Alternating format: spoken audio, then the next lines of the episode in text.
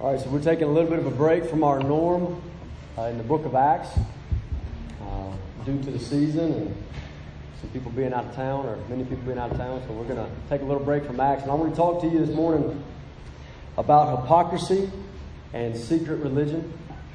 So I want to talk to you about some of these things. So let's take a second to pray and ask God for help, and we'll we'll move in that direction. Okay, let's pray.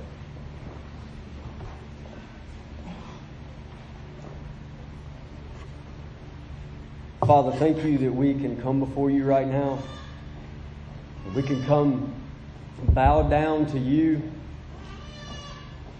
under the authority and submission to your word.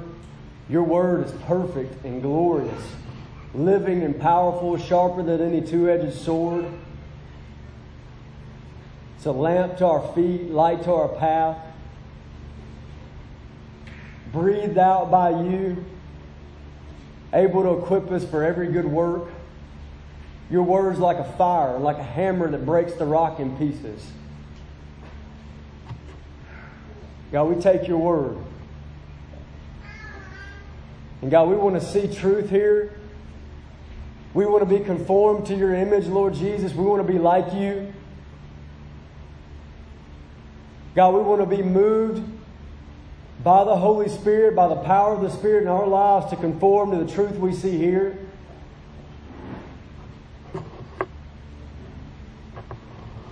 God, most of us here know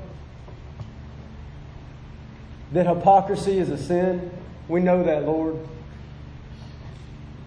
But God, we need that work from your Spirit where you where you open our eyes, God, you help us not to just know a fact, God, but to feel it deep in our bones and feel the warnings of your scriptures about hypocrisy. God, most of us here know what your word says about the secret place,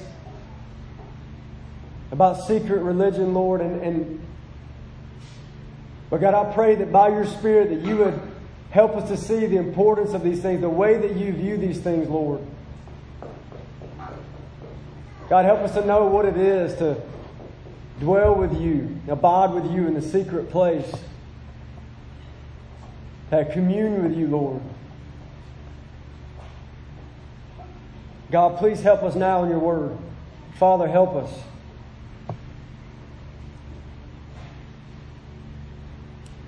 Help me to preach, Lord, in the ability that you supply. And I pray, Lord, that you would help every person here hear hear your word and the ability with the ability that you supply. Lord, thank you for this church. Thank you for the love of brothers and sisters, God, that you put here. You made us such a family together, and we praise you for that, Lord. Move us by your word now. It's in Jesus' name that I pray. Amen. So I want to talk to you about hypocrisy and secret religion. We're not going to go there just yet, but we'll, we will mainly be in Matthew chapter 6. Uh, but let me just say a few things. I, I want you to notice a few things or, or meditate on a few things with me for a moment about Jesus. I want you to think about Jesus for a minute. One place I would encourage you to think about in the scriptures is Luke chapter 3, Luke chapter 4. If you remember Luke chapter 3, you've got this passage of scripture where a massive, uh, massive moment in the life of Christ on this earth is coming, where Jesus is going to be baptized in Luke chapter 3. This is the beginning of his earthly ministry. And you think about what happens. I mean, Christ, he has come, incarnated, on a rescue mission to save. He's, we've seen a little insight into Jesus as a 12 year old in Luke. And then you get to Luke 3 and you got this beginning of his earthly ministry moment. And what happens? The sky splits open as he's baptized by John the Baptist. The sky splits open. This mighty thundering voice from heaven says, This is my son in whom I'm well pleased. And the Holy Spirit descends upon him in bodily form like a dove. And so here's this moment. You imagine the multitudes around seeing this moment with Christ where the Holy Spirit descends upon him, the sky split, and they hear this booming voice from heaven. Imagine this moment. This is the beginning of his earthly ministry. And what's the next step we see that Jesus does? What's the next thing that he does? And in Luke chapter 4, it says, He, full of the Holy Spirit, does something that we don't expect. He goes off into the wilderness for 40 days of secret fasting. We go, what's this all about? Here's this beginning of his ministry, the beginning of his earthly ministry. This massive moment before the multitudes has just gone down. And what's your next turn, Christ? And he turns and he goes 40 days fasting in the wilderness. That tells us something about Christ, about our Savior. Let me give you another place. Mark chapter 1. You're welcome to flip there with me. I want you to notice this about Jesus. Mark chapter 1. Verse 28 says this about Jesus. It says, And at once his fame spread everywhere throughout all the surrounding region of Galilee. So here's this man. His fame is spreading everywhere. His fame, he is becoming known all over this region. Look at verse 32. That evening, at sundown, they brought to him all who were sick or oppressed by demons. And listen, the whole city was, was gathered together at the door. And he healed many who were sick with various diseases and cast out many demons. And he would not permit the demons to speak because they knew him. His fame is spreading everywhere. The whole city's gathered together at the door of the place where he's staying. He's healing people and casting out demons. He's got the multitudes eating at, out of the palm of his hand. And then what does he do? What's his next pivot? Look at verse 35. And rising very early in the morning, while it was still dark, he departed and went out to a desolate place, and there he prayed. The multitudes are eating out of his hands. His fame is spreading, and what does he do? He wakes up that next morning, he goes to a desolate place, and there he prays. I love this. The disciples looking for him. Verse 30, 36 right here says, And Simon and those who were with him, they searched for him so they're looking for him. Where'd he go? And they found him and said to him, Everyone's looking for you. So here's Christ. The multitudes bending at his will, the multitudes are there, and what is he doing? We see him secret fasting 40 days in the wilderness. We see him going out to a desolate place for secret prayer. Now, what do we learn from this? What, what does this teach us about Christ? It, and here's what I want you to see Jesus lived this life before the multitudes. Okay, he was not a monk. He's not a hermit somewhere. He lived a life before the multitudes. He fellowshiped with the multitudes. He ministered among the multitudes. We know that that's true. But he also has this life that is alone with the Father. He has this life alone with the Father in the secret place. He's not a hypocrite, just living his life just before people, just to be seen by people. But the man Christ Jesus, he goes and he gets alone in secret prayer, in secret fasting, alone with the Father in a secret place. Now we see Jesus throughout the Gospels as he condemns the hypocrisy of living a life just to be seen by others, doing spiritual, religious things just to be seen by others. We see him condemning that throughout the Gospels. We also see him commending, commending people that live this life just alone before the Father. Even in things of service, they serve people and give and things along those lines. And they do it just because God sees it, not that anyone else might see. We see Jesus commending this secret religion. So this is what I want to speak to you. At the beginning of this new year, as we take a little break from Acts for just a moment, I want us to talk about hypocrisy that we don't see in Christ right here and the secret, the secret religion that we do see. Now, I need to explain what I mean by those terms very quickly, okay? So, I want to explain, define for you hypocrisy and secret religion. Hypocrisy, Webster says it like this He says, it's pretending to possess virtues or beliefs, or a person who pretends to be what he is not. Jesus speaks about it as on the outside you look beautiful, on the outside before men to be seen by others, but inside there's not a reality there between you and God. The integrity, the authenticity is not there, but you look a certain way before others. That's hypocrisy, as Jesus explains it in Mark 6, as Matthew 6 and other places. So that's hypocrisy. All right, secret religion. I don't mean religion in uh, the bad sense that is often used today. I mean religion in a good sense, as in James 1.27, pure and undefiled religion. I'm talking about a devotion to God. Secret religion, a devotion to God. By secret religion, I don't mean as if you're hiding something, as if uh, there's some kind of secret cult. I don't mean that kind of secret religion, but secret as in not just public devotion to God, for lack of a better term, but private devotion to God, secret devotion to God, when it's just you and Him. What do you like? What do you do? Secret religion, that's what I mean. now, Webster again, he defines secret as to conceal or to hide or private. You might think of a little child saying, Hey, can you keep a secret? Can you keep a secret? Can you hide something? Can you conceal something?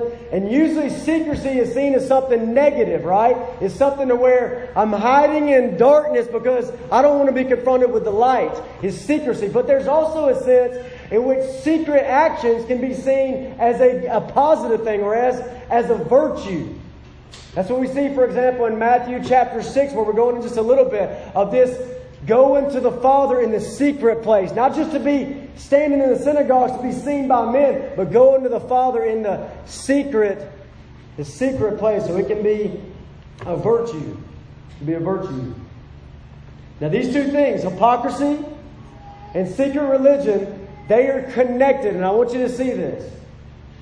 Hypocrisy and secret religion, these things are very, very connected. In other words, think about it like this to be lacking in the secret devotion to God, the secret duties, the secret religion, to be lacking in the secret things is to expose hypocrisy in us.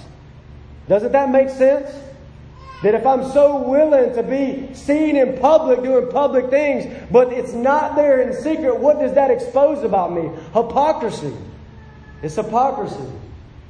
And also, if you want to kill hypocrisy in your life, we'll, we'll talk about this in a moment, again in Matthew 6. But if you want to kill hypocrisy in your life, what do you do? You go after the secret things.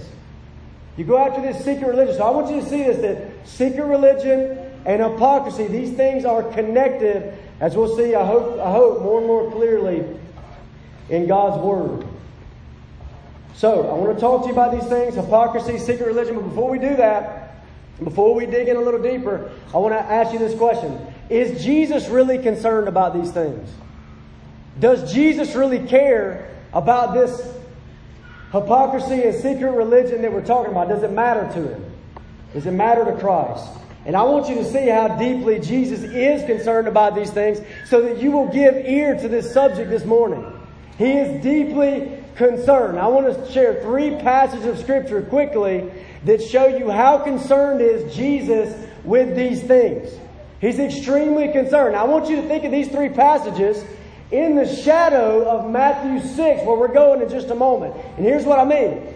Matthew 6 slams these things together that hypocrisy is connected to secret religion. Therefore, if Jesus is deeply concerned about hypocrisy in his church, then he is deeply concerned about secret religion in his followers and in his church. What you see, in light of that connection, listen to these passages of Scripture. First one, you can flip with me, is Matthew 23. Is Jesus concerned about this subject that we're talking about right now? Listen to Matthew chapter 23. now, this is some of the most volatile language Jesus uses in all of the Bible. So you want to find a sin that Jesus breaks loose his tongue and begins to go after it with some hostility. This is it. Jesus is concerned about what he's about to rebuke right now. Matthew 23, he's talking to people, it says in verse 3, that they preach, but they do not practice. They preach, but they do not practice. Look at verse 5. They do all their deeds to be seen by others. For they make their phylacteries broad and their fringes long. They want to be seen. All this holy garment, they want people to see it. They want to look beautiful before men and holy before men. They do it to be seen by others. Verse 6 And they love the place of honor at feasts and best seats and in the synagogues and greetings in the marketplaces and being called rabbi by others. Oh, they love that. They love to sit in those places of honor where everybody knows that's an honorable man. That's a spiritual man. That's a good woman right there. He, they love that stuff. They love to be called rabbi. Call me teacher. Give me some respect here. They love to do things to be seen by men. Skip down to verse, verse 25. Listen to this language from Christ. Woe to you, scribes and Pharisees, hypocrites! Yes, gentle Christ just pointed at people and called them hypocrites. He's serious about this. He says, hypocrites. For you clean the outside of the cup and the plate, but inside they're full of greed and self indulgence. You blind Pharisee. First clean the inside of the cup and the plate, that the outside also may be clean. Do you get it? You're doing it to be seen this way, but what about the inside? If you don't get that analogy, keep, keep going. Look at verse 27. Woe to you, scribes and Pharisees, hypocrites! You are like whitewashed tombs, which outwardly, outwardly appear beautiful, but within are full of dead people's bones and all uncleanness. So you outwardly appear righteous to others, but within you are full of hypocrisy and lawlessness. He says you're like a whitewashed tomb. You look pretty on the outside, but inside full of dead men's bones. He's serious about this. This is some of the most harsh language Christ has used in rebuking people. This is a serious thing. So, is he concerned about hypocrisy and your secret religion? Yes. Christ is very concerned about these things. Let me give you another example. Acts chapter 5, you don't turn there, verse 1 through 11. Acts chapter 5, verse 1 through 11 is a very interesting story, right? It's the story of Ananias and Sapphira who were dropped dead in the middle of a church meeting. Imagine that happening today. Interesting story, but what's the point? What's the point in Acts 5? You got Barnabas in Acts 4 had laid, he had sold this property and laid it at the, at the apostles' feet in Acts chapter 4. In Acts chapter 5, Ananias and Sapphira sell a piece of property and lay it at the apostles' feet. What we have is a comparison here. And so what's happening with Ananias and Sapphira? Why did they get struck dead in the middle of a church meeting? Why did it happen that way? Because they lied. They did what they did and they said, look, I sold all of this and this is everything that we got. And Peter told him, look, you didn't even have to sell it. You didn't even have to give it all. But why did you lie? Why did you say you gave it all and you didn't? And God drops them dead. Him and his wife in a church meeting. Because God is concerned. Christ is concerned about hypocrisy. So very early on in the church, he's going out of his way to drive this stuff out, to make a point that he does not want hypocrisy in his church, that you're just doing it to look a certain way. You're just trying to look like Barnabas.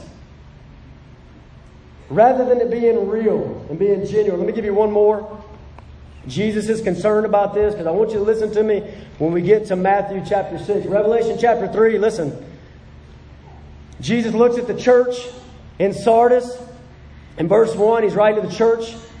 The angel of the church in Sardis write the words of him who has the seven spirits of God and the seven stars. Listen to what he says to this church, this local church. He says this I know your works. You have the reputation of being alive, but you're dead. Wake up and strengthen what remains and is about to die, for I've not found your works complete in the sight of God. So here's this picture of Jesus looks on his church because he's concerned about his church. He loves his church. He gave himself for his church. He loves it. So he looks on his church, and with these eyes, these piercing eyes of omniscience, he sees past the reputation. These people have a reputation of being spiritual and honorable and, and godly people. That's a good, healthy church. But Jesus sees right past the reputation. He says, You're dead. Wake up, you're dead. And so I hope you see that Jesus is very concerned about a church looking or having a reputation on the outside, but on the inside lacking the secret religion or the secret authenticity. Now, since Christ is so concerned about this, turn with me to Matthew chapter 6. This is the main place I want to go. Turn with me to Matthew chapter 6. This is where we'll be. Matthew chapter 6. Christ is concerned about hypocrisy and your secret religion. Therefore, let's look at his teaching on it in Matthew chapter 6. We're going to start in verse 1. Read it with me, please. Beware of practicing your righteousness before other people in order to be seen by them. For then you will have no reward from your Father who is in heaven. Thus, when you give to the needy, sound no trumpet before you as the hypocrites do in the synagogues and in the streets, that they may be praised by others. Truly, I say to you, they've received their reward.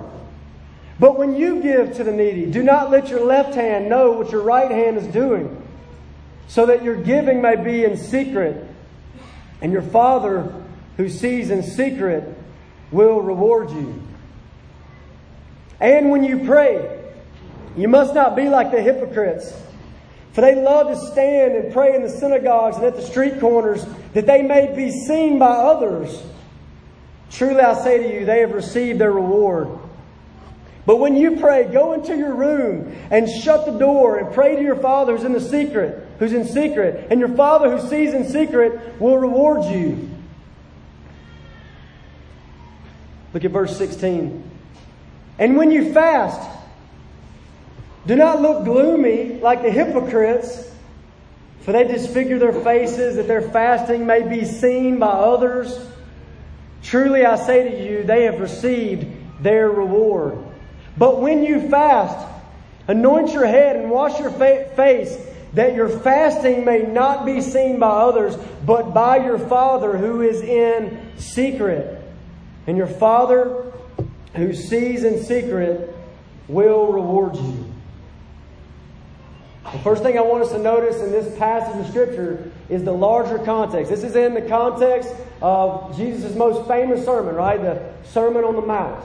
So sitting in the middle of the Sermon on the Mount. And what Christ is doing is He is showing in this, in Matthew, especially in Matthew 5 and in Matthew 6 right here, especially in these parts of the Sermon on the Mount, He's showing the high standards of God. He is showing us the high standards of God. As opposed to the lowered standards that the religious leaders of the day had begun to lower their standards of God for their own exaltation. Because if they lower their standards, they might look like they obey them, right? And so Jesus here is exalting the real standards of God. He's pulling from the Old Testament, he's pulling from the religion of the day, and he's saying here is the real standard of God, the high standards of God. Now I want you to see that. Matthew chapter 5, if you back up to Matthew 5, Jesus tells them in verse 17, Don't think that I've come to abolish the law and the prophets. I've not come to abolish them, but to fulfill them. Look down at verse 19. Therefore, whoever relaxes one of the least of these commandments and teaches others to do the same will be called least in the kingdom of heaven. He's rebuking this idea of lowering the bar, relaxing the standard, relaxing the commandments. And he goes on to explain himself. Verse 21. You have heard that it was said to those of old, You shall not murder. And whoever murders will be liable to judgment. But I say to you that everyone who is angry with his brother will be liable to judgment. Whoever insults his brother will be liable to the council. And it goes on. Do you see what he's saying here? He's saying, You've lowered the standard. It's kind of like this mindset, you see it in your culture, right? Well, I ain't killed nobody. I hadn't murdered anybody. And Jesus, he, he shows the real high standard of God and said, this is not just an external murder, but what about on the inside, your sinful anger that equivocates you with murder? What about that? And he does it again in verse 20, uh, yeah, verse 27. You've heard that it was said. Here's that standard. And these people are misunderstanding the Old Testament standard. You shall not commit adultery. The act of adultery, the act of cheating on your spouse, that act, he, he goes after that, but then what does he say? You've heard it said that, but I'm telling you, get to the inside. Even the lust, even the lust on the inside is equal to your adultery. As you look on a woman with lust and you committed adultery with her. So what Jesus is doing is showing this high standard this high standards of God. It's not just about external, do this or don't do that, but even what you feel can be sinful. Do you realize that? It's not just that you don't sin, but you hate sin. If I said, don't sin, you couldn't obey that. But if I said, hey, go past don't sin, and even hate it like Christ does, you certainly couldn't obey that. Do you understand that? Not to the degree you are. Now you get to Matthew 6, same thing happened. He takes, he takes giving, and he takes praying, and he takes fasting. He says, yeah, those are good things. That's great. That's, that's sound religion to walk in those things. But he says, look, I'm going after your motives. Your motives can be off. So, so Christ is heightening or he's showing the real high standards of God. And it's not just about you praying, giving, and fasting, but even about your motives in doing those things. Why are you doing it? To be seen by men or before your Father, before your Father who is in heaven? And so when Jesus teaches this, here's a question. What is Jesus accomplishing by showing the high standards of God in the Sermon on the Mount, or especially in the place in, in Matthew 6 that we're at. What is Jesus accomplishing by doing that? And let me mention two things that he's accomplishing. Number one, this makes the cross exceedingly beautiful. Do you see that? That the more you understand your sinfulness, and trust me, you don't get your sinfulness yet. You don't know how far you have really fallen. You say, I feel so sinful before this God. Yes, but listen, you don't know the half of it.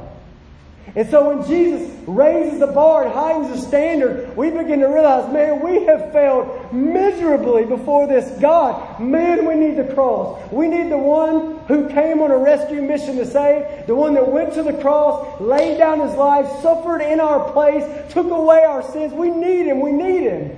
And praise God, he's come and makes the cross exceedingly, exceedingly beautiful. This was something, you know, um, John Piper's contribution, many of you know John Piper, a teacher, uh, a pastor for a while. He, his contribution, as I see it, to the church in his time, in a lot of ways has to do with bringing out these inward truths, okay? That it's not just about you doing the right thing, but joy in Christ. Did you know it's a sin for you not to rejoice in Christ Jesus or to mourn over your sin? He's like he, he helped a generation pull out these inward things. That the standard's not just external, but what about the inside? What about the, not just reading His Word, but delighting in His Word? He says it's a sin if I neglect His Word. Yeah, but it's a sin if you read His Word and don't delight in it. And he helped pull that out. I think he, he, God used him in a large way to help a generation to see that. And as he did that, he, he talks about in one of his conferences how people begin to send him emails and, and, and letters and things like that that would say things that he wasn't expecting. Like, like man, you, you, when you said that was sin, this internal stuff, I don't even know if I'm saved anymore. And people begin to fear. And that's what prompted him to write the book says, what do I do when I don't desire God? So you see that working when the standard is heightened, we begin to see our weakness and we can't miss it, and the cross becomes beautiful. Listen, I want you to see the same concept with our children. I've heard people tell me before look, you can't hold your children to the same standards you hold yourself to because, and we're talking about unconverted children, they don't have the Holy Spirit yet. They don't have the Holy Spirit, so how can you hold them to the same standard? So you need to lower the standard for them. And I'll say, no, no, no, no, no, no. Don't do that. Because here's what you do you lower that standard to something that they can actually attain, at least they think they can attain it. You create little Pharisees. The standard is lower. They think they can obey it. They think that they're okay and they're fine. No, keep the standard where Christ puts it so that they realize I can never keep it. I need Christ. I need the one who came and died for me. So this is what I mean by it beautifies the cross for Jesus to lay out this high standard. But, but here's, here's the other side of that. And I want you to see this. In the context of the Sermon on the Mount, that's not the main thing Jesus is doing. In the context of the Sermon on the Mount, Jesus is instructing us towards our sanctification. He is pushing us towards sanctification. And here's what I mean. Here's what I mean. Matthew 6 6 says, When you pray, go into your closet, pray to your Father who's in the secret place. Jesus' main concern in saying that was not well, I'm going to tell them to go pray in the secret place, and then they're not going to do it and know that they need the cross. That's true. That's true in a sense, but that's not why he's saying it. He wants you to obey this. He's saying when you pray, go into the secret place and pray to your Father. He's going after obedience and sanctification in us in the context of the Sermon on the Mount. That's the main point. He's going after sanctification in his people. So let me ask you that. When we read that a moment ago, we read through Matthew 6 about practicing your righteousness, about giving and praying and fasting. Did, was there something in that that prodded you to obedience? Do you feel prodded to sanctification and obedience to God when you read those, those truths you find there in Matthew chapter 6? Because I think you ought to. I think you ought to feel prodded to obedience because it's the reason Jesus is saying those things. So, here's what I want us to do Matthew 6, we've read this passage. I want you to notice some repetitive themes that are in Matthew 6, verse 1 through 18. And what I mean is phrases that Jesus repeats or ideas that Jesus repeats through this part of the Sermon on the Mount. Okay? Now there's three, three repetitive themes here.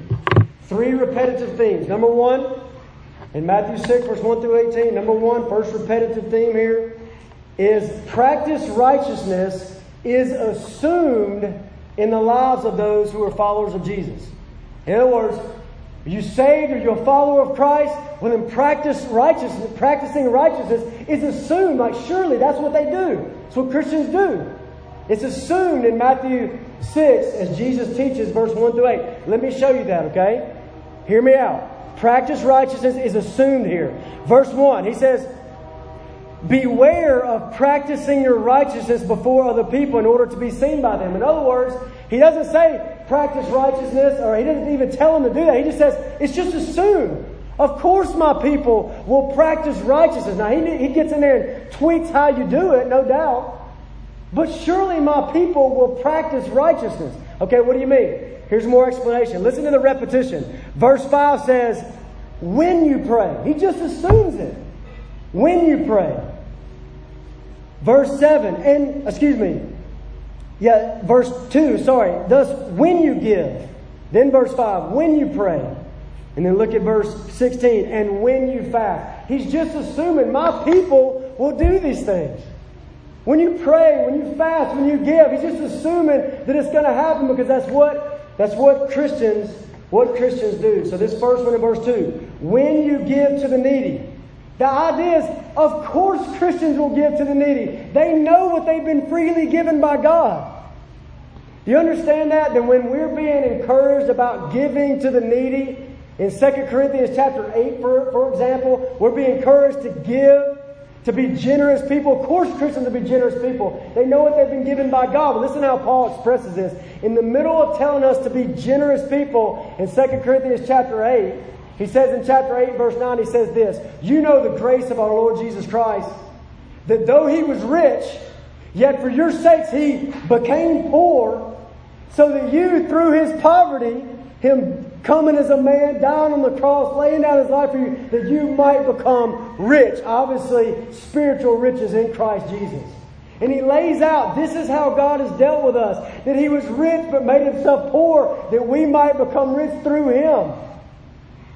And so he says, now take your giving. Of course Christians would give. They're freed up from the love of the world. They're freed up from the love of the stuff of this world so that they can freely give, freely be generous. Of course they will. Jesus assumes it. He says, when you give, when you give. Verse 5, when you pray. When you pray, of course a Christian prays, right? It, it all began when they first came to Christ at conversion because it says, All who call on the name of the Lord will be saved. All who call on the name of the Lord will be saved. It began there, and of course you pray. You don't persuade a living man to breathe. You don't persuade a, a, an infant baby to cry out to his mom. And in the same way, Christians pray. I'm not saying there's not weakness there or, or, or we need to be strengthened in our prayer lives, but Christians is just what they do. They pray. Just like they give, they pray. Of course they do. And this can be explained by the gospel, right? Think about the gospel. Think about the access you had to God before you were converted. You didn't have access to God. Your prayers were going before an enemy of yours. It's going to pour out wrath on you one day. You had no access to, to the throne of God. You, you couldn't do that. Isaiah 59 2 says, Your sin has separated you from God so that He will not hear. And then all of a sudden, Christ comes, lays down His life for you, t- takes as a, as a substitution. He takes your place, takes your death, tastes death for us all. And now the door that's been kicked open is we can have access to God. We can pray. And that's part of that. We get to pray to Him now. So why would we neglect this? Of course, Christians are going to be generous. Of course, Christians are going to pray. Of course they pray. When you pray. Verse 16, when you fast. Christians fasting is just assumed here. It's just assumed. It's the same assumption in Matthew 9 15. In Matthew 9 15, where Jesus speaks about um, when the bridegroom leaves, then they will fast. Christ is the bridegroom. He says, When I leave, when I send on high, then my people will fast. It's just assumed that they will fast. Now, why is fasting assumed alongside giving and praying in the life of the Christian? Why is it assumed alongside those things? Well, if you study this topic of fasting, if you do a little a study of this topic, what you find out is fasting is mainly about something like this I want more of Christ. He's not here, and I want more of Jesus. I want Christ. Uh, I've got these hungers in my body, and I want to lay aside my hungers because I hunger for Christ. I want more of Him. So here's the reality Christians want more of Christ. They want more than morality, they want more than peace. Christians want Christ. And because of that, of course they fast. Just like, of course, they pray. Just like, of course, they give. So, practical righteousness, or practicing righteousness, is, is, is just assumed by Jesus that Christians will do that. Now, Jesus knows that we can get off track with these things and we can begin to be wrongly motivated. As we practice these things, we can begin to be wrongly motivated. He knows that, right? He knows that we can begin to be motivated by being seen by others. And so, and so that brings us to the next, the next repetitive theme here. Number two is this. Hypocritical motives are condemned by Jesus here. Hypocritical motives are condemned by Jesus. Remember, hypocrisy is this idea of doing things to be seen by others, not, not content with just being seen by your Father who's in heaven. So I want you to notice this warning that Jesus keeps giving about hypocritical motives. Look at verse 1. Beware of practicing your righteousness, listen, before other people in order to be seen by them. This is a caution. This is a warning. Beware, he says, of doing it to be seen by them. Verse 2. Thus, when you give to the needy, sound no trumpet before you, as the hypocrites do in the synagogues and in the streets. Listen, that they may be praised by others, that they might be seen by others, that they might be praised by others. Verse 5. And when you pray, you must not be like the hypocrites, for they love to stand and pray in the synagogues and at the street corners Listen, that they may be seen by others. It might be seen by others. You might be praised by others. You might be seen by others. And again, we see it in verse 16. It says, Do not look gloomy when you fast. Do not look gloomy like the hypocrites, for they disfigure their faces that their fasting may be seen by others. This is the sin of loving the applause of men more than the approval of God. Loving the praise of men more than the praise of God. Jesus, I want you to think of how serious this is. Jesus killed a man and his wife in the early church for this. This has led many, many people to hell. John 12 43, it speaks about a group of people. It says they believed in Christ, but they did not confess him. Why? Because they love the praise of men more than the praise of God. This has led people to hell. This is serious. These hypocritical m- motives in doing religious things. So I think we especially need this warning. This is a warning for believers. It's not. A, it's not a. This is not a warning for Muslims necessarily or or, or, or uh, Hindus. It's not. This is a warning for believers. It's a warning to His disciples. We at Grace Community Church need this warning. Why? Because we do these things. These things are highly esteemed from us, right? There's, there's practice righteousness here. There's giving here. Supporting missionaries, supporting laborers for the gospel, helping people adopt, adopt children. Like those things are highly esteemed here, right? Prayer is highly esteemed here. Prayer of, of, of uh, you know, praying in our meetings on Sunday and prayer meetings that go on all throughout the week in people's homes. Like these things are, are they're done, they're obeyed, they're they're highly esteemed fasting. We've done corporate fastings before. So listen, we are in danger at Grace Community Church that if these things are highly esteemed, that our motives would be to begin to do them to be seen by others. We must be warned by this. We have to be warned by this. Now, some people might, you might ask it, it why is it so tempting to continue on in this sort of sin? Let, let me say this. Why is it so tempting? What, what is one reason it's so tempting to go after this sin of hypocrisy? Listen, because it works. Do you know that? Jesus, notice he does not say, don't practice your righteousness to be seen by others because it won't work. He doesn't say that. He says over and over again, they have received their reward. It worked. They've received their reward again. It worked. They've received their reward again. It worked. Here's the reality. You practice those things to be seen by others, it will work. You will be seen as spiritual, but you'll be worldly. It's a warning to us. And it's so addictive.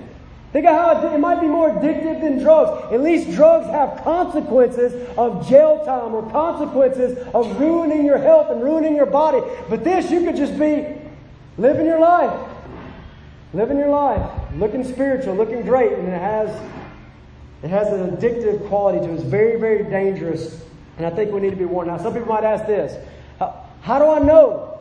How do I know if I'm walking in these hypocritical motives that Jesus hates. How do I know? And here's my encouragement to everybody here, based off of Matthew chapter 6, is this. How do you know if you're walking in hypocrisy? How do you know? Examine your secret religion. Examine your secret religion. Now, Jesus puts this forward. In Matthew 6, he puts forward that your secret religion, the secret thing before God, your secret religion is a great exposer of hypocrisy. It's an exposure of hypocrisy. I want you to think about that. Why, why would men frequent the prayer meeting but not the secret place alone with God? Because one will get him glory and another will not.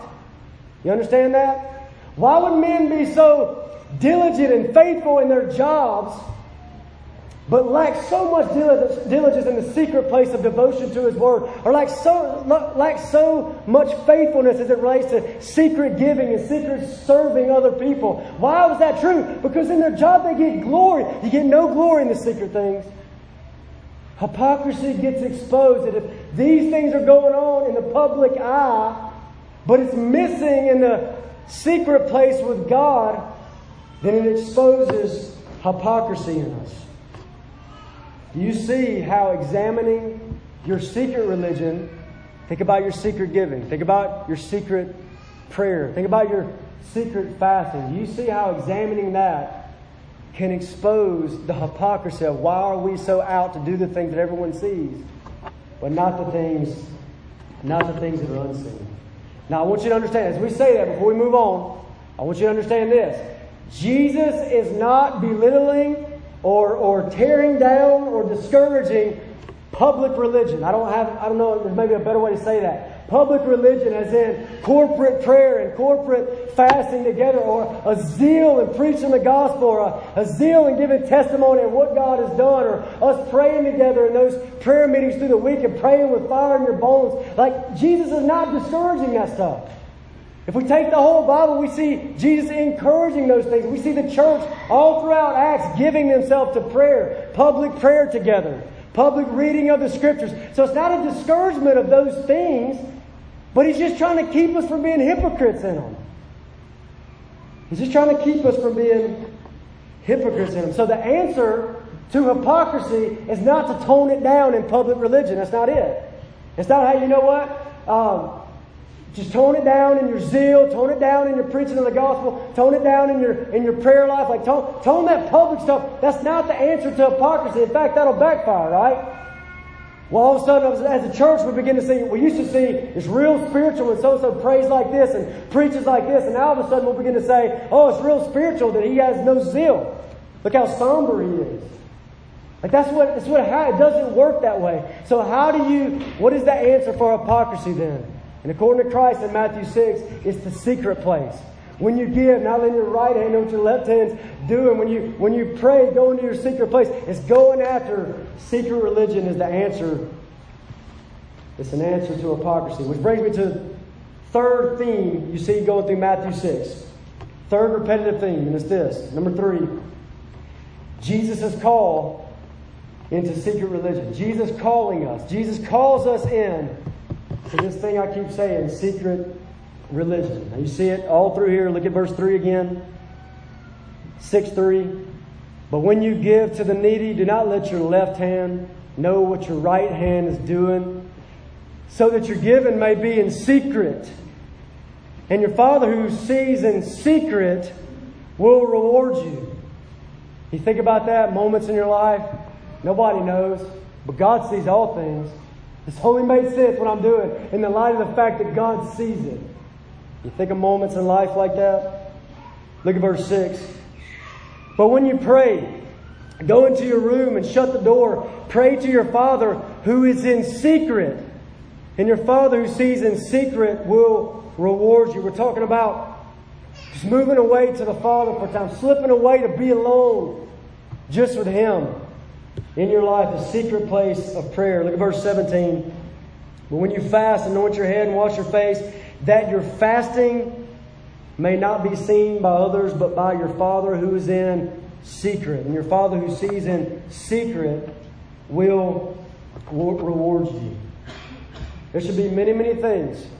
Okay? If you want to fight hypocrisy that Christ hates, there should be many things that you do in your life that only makes sense in light of the fact that God sees it. Many things that you do in your life that, that you know what, this only makes sense. I'm not getting glory from men. This only makes sense because God is here. He's the one that promised to be with me and never leave me nor forsake me. And not only that, He's the omnipresent one that sees all things. And what I do only makes sense in light of Him. There ought to be a lot of that. A lot of that in a Christian's life who's fighting, fake, uh, fighting hypocrisy. Now, I think some of us, maybe we could say that we, we remember times of experiencing this, okay? Experiencing this kind of secret religion, but feeling like over time it's faded. Now, I just want you to think about that for a minute. I thought about this a lot as I was being pricked by the Spirit of God, looking at these scriptures. Think, think about when you were converted. Think about when you were, back when you were first converted, and just you're first converted, and just that joy of just slipping away, just getting away from the world, away from everybody else. Nobody even doesn't know where I'm going, but just slipping away and getting alone with the Father for several hours. His, His Word before me, crying out to Him in prayer. You remember just the joy of that? Or the pleasure?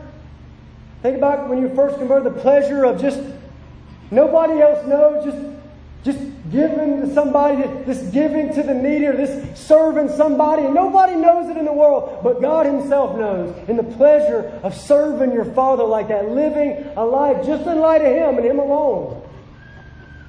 Well, those memories do to you.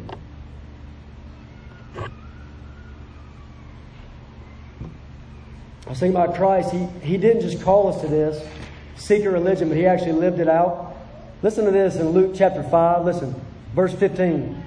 But now, even more, the report about him went abroad, and great crowds gathered to hear him and to be healed of their infirmities. So now, the crowds are coming around, the multitudes are there, and what does Christ what does Christ do? Verse 16 says, But he would withdraw to desolate places and pray. He just the multitudes are there, he's famous, and but what's, what's his rhythm? He would draw to desolate places and there he'd pray. Chapter 6, verse 12 says, In these days, as if this was just a pattern of his life, he says, In these days, Jesus went out to the mountain to pray, and all night he continued in prayer to God, just by himself on the mountain all night in prayer to God. Does, does this seem foreign to you? This secret life, this, this secret religion before God, just before your Father just before him.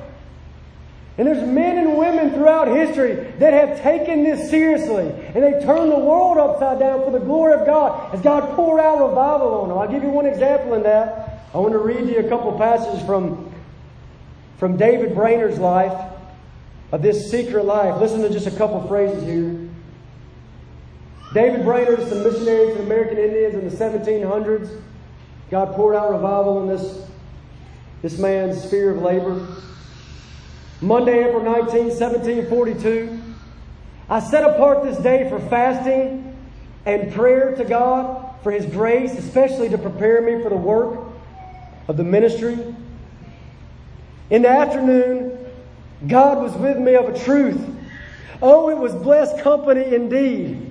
God enabled me to agonize in prayer that I was quite wet with perspiration, though in the shade and the cool of the wind. My soul was drawn out very much for the world and for the multitudes of souls. Fast forward, April 25th, 1742. This morning I spent about two hours in secret duties, secret duties, and was, ena- was enabled more than ordinarily to agonize for immortal souls. Though it was early in the morning and the sun scarcely shined at all, yet my body was quite wet with sweat. I felt much pressed now, as frequently of late, and of late, to plead for the meekness and calmness of the Lamb of God in my soul. October 25th, in the evening, I enjoyed the divine presence in secret prayer. It was a sweet and comfortable season to me. My soul longed for God, for the living God, enjoyed a sweet solemnity of spirit and longing desire after the recovery of the divine image in my soul. Then shall I be satisfied when I shall awake in God's likeness and never before. And we could go on and on. But what I'm trying to get you to see is this that Christ not only calls us into secret religion, but He lives it out Himself. And there are men and women throughout history that have taken this seriously. This call to kill hypocrisy. What about the secret place? What about the secret place? Now, why should you give attention to secret religion? Why should you give attention to secret religion? Now, there's a warning. There's a warning and a wooing, okay? A warning and a wooing here. Now, the warning we've already talked about, right? Pursue secret religion so you don't die a hypocrite. That's the warning. But what about the wooing, okay? Essentially, we're talking about this. We're talking about slipping away from this world. Think about what we're talking about when we're talking about the secret religion, the secret place. Brothers and sisters, we're talking about this. And tell me this isn't good. Slipping away from the world, from your phone, from all the stuff, from all people, and doing what? Getting alone with the Father. What does he say in Matthew 6 over and over again? Your Father who sees in secret. Your Father who sees in secret. Again, your Father who sees in secret will reward you. You get to be, let me woo you here. You get to be alone. Alone with the God of glory, the source of all joy, the captain of your salvation. You get to be alone with Him. The gospel has purchased this for individuals. Do you realize that? We put, we put a lot of stake in the idea of the importance of the local church, and we ought to. We put a lot of importance because God's Word does.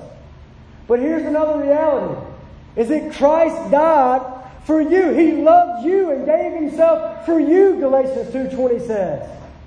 And so you get to get alone with him. You had no access to him, but now you, as a man, as a woman, as a person, you get to go to God now. A blessing of him dying for you and making a way. 1 Peter 3:18 Christ suffered once for sinners, the just for the unjust, that he might bring us to God. You get as an individual to, to gain him, to draw near to him. Does that woo you in? to secret religion, I think we should consider that very ridiculous to neglect such a door being kicked open. Okay, I want to close with some practical, very, very practical encouragements here, just practical thoughts as we lead into a time of prayer over these things. Um, people are making resolutions left and right right now, right? Resolutions here, resolutions there. Is that biblical? Is it biblical to make resolutions? Somebody that's made a resolution goes, oh. well, let's think about what, what is a resolution. It's, it's a reflecting on where you've been and resolving to make an adjustment or change. It's reflecting on reflecting on where you've been and thinking about that, what's been going on, and resolving to make some sort of adjustment, some sort of change. And here's what we know reflecting is biblical, right? Reflecting on where you've been is a biblical thing. Psalm 139, search me, O God, and know my heart. Try me and know my anxieties. You reflect on, on what's happened, asking God to search you. Or what about um, 2 Corinthians 13, 5 says, examine yourselves, examine yourselves, reflect, think, examine. It's a biblical thing. What about resolving? Resolving. When you make your, Ecclesiastes 5 4, when you make vows to God, do not delay to pay them. Yeah, resolving, make, making resolutions, resolving do they. Psalm 76 11 says, Make your vows to the Lord your God and perform them. So, done the right way, I would say these resolutions can be good and glorious to Christ and biblical. And so, here's, here's my practical encouragement to everybody here. While everybody else around you is making resolutions about things that do not matter in eternity, or about things that advance their own placement in society and their own view, the way people see them, as everybody around you does that, would you make resolutions about secret religion? About the secret place? About the secret duties of a Christian? Would you make resolutions there?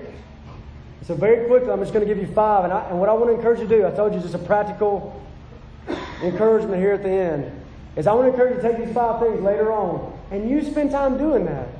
You spend time reflecting where have you been and resolving to make adjustments if, if adjustments need to be made. So here they are, these five, and then we'll spend some time just praying over these things for the new year. Number one, secret giving. I'm just getting that straight out of Matthew 6, right? So reflecting on how is this secret giving, the secret life, not just before men, but before God.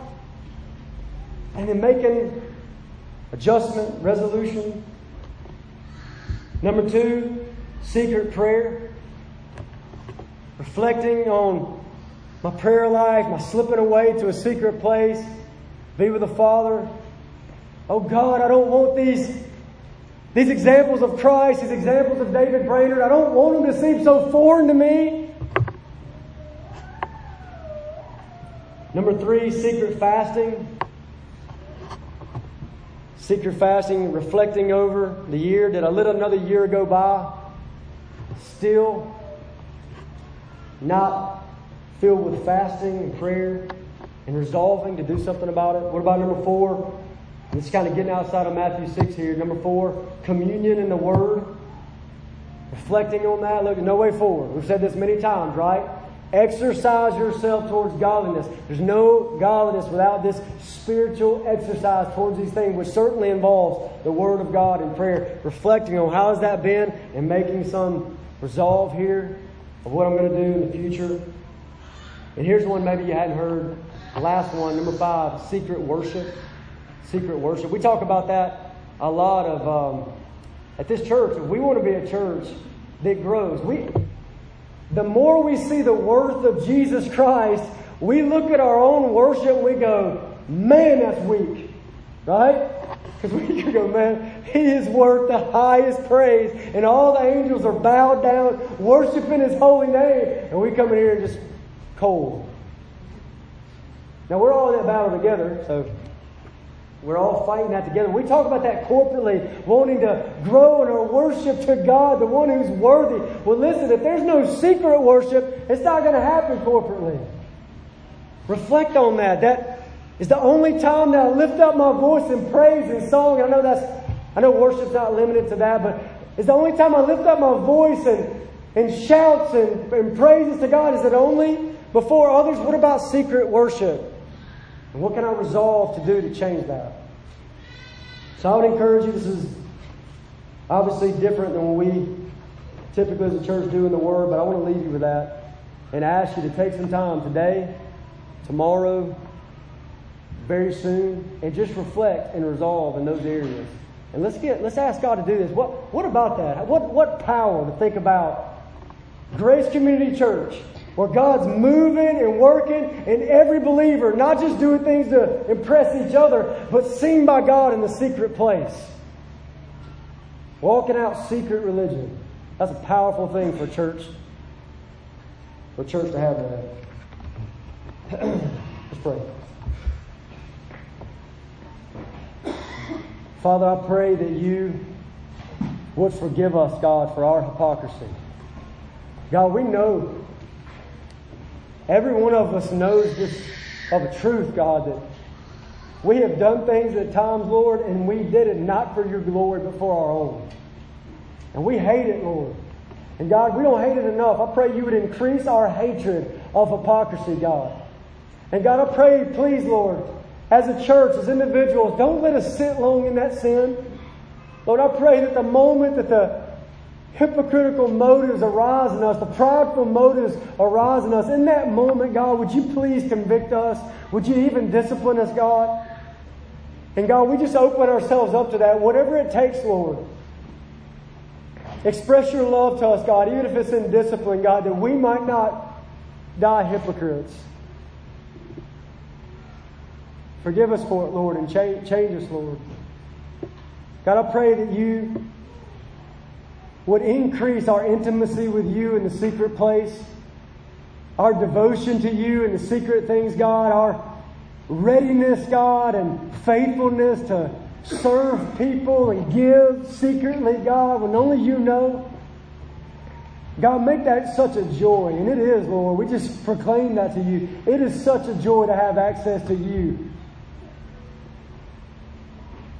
It's such a joy, Lord, to have access to your presence and to live in light of you. So, Lord, I pray that as a church you would increase us in these areas, Lord. That you would make us a secretly generous people, God. You make us people to frequent the secret place and secret fasting, God. That you teach us what it is to worship you in a not just in a public setting, but in a private setting, God. Teach us what it is to worship you like that. God, increase our devotion to your word. God, I pray that you would allow us daily day after day after day this coming year and for the rest of our lives, Lord, to open up your word and see beautiful truth there, Lord, and worship your holy name.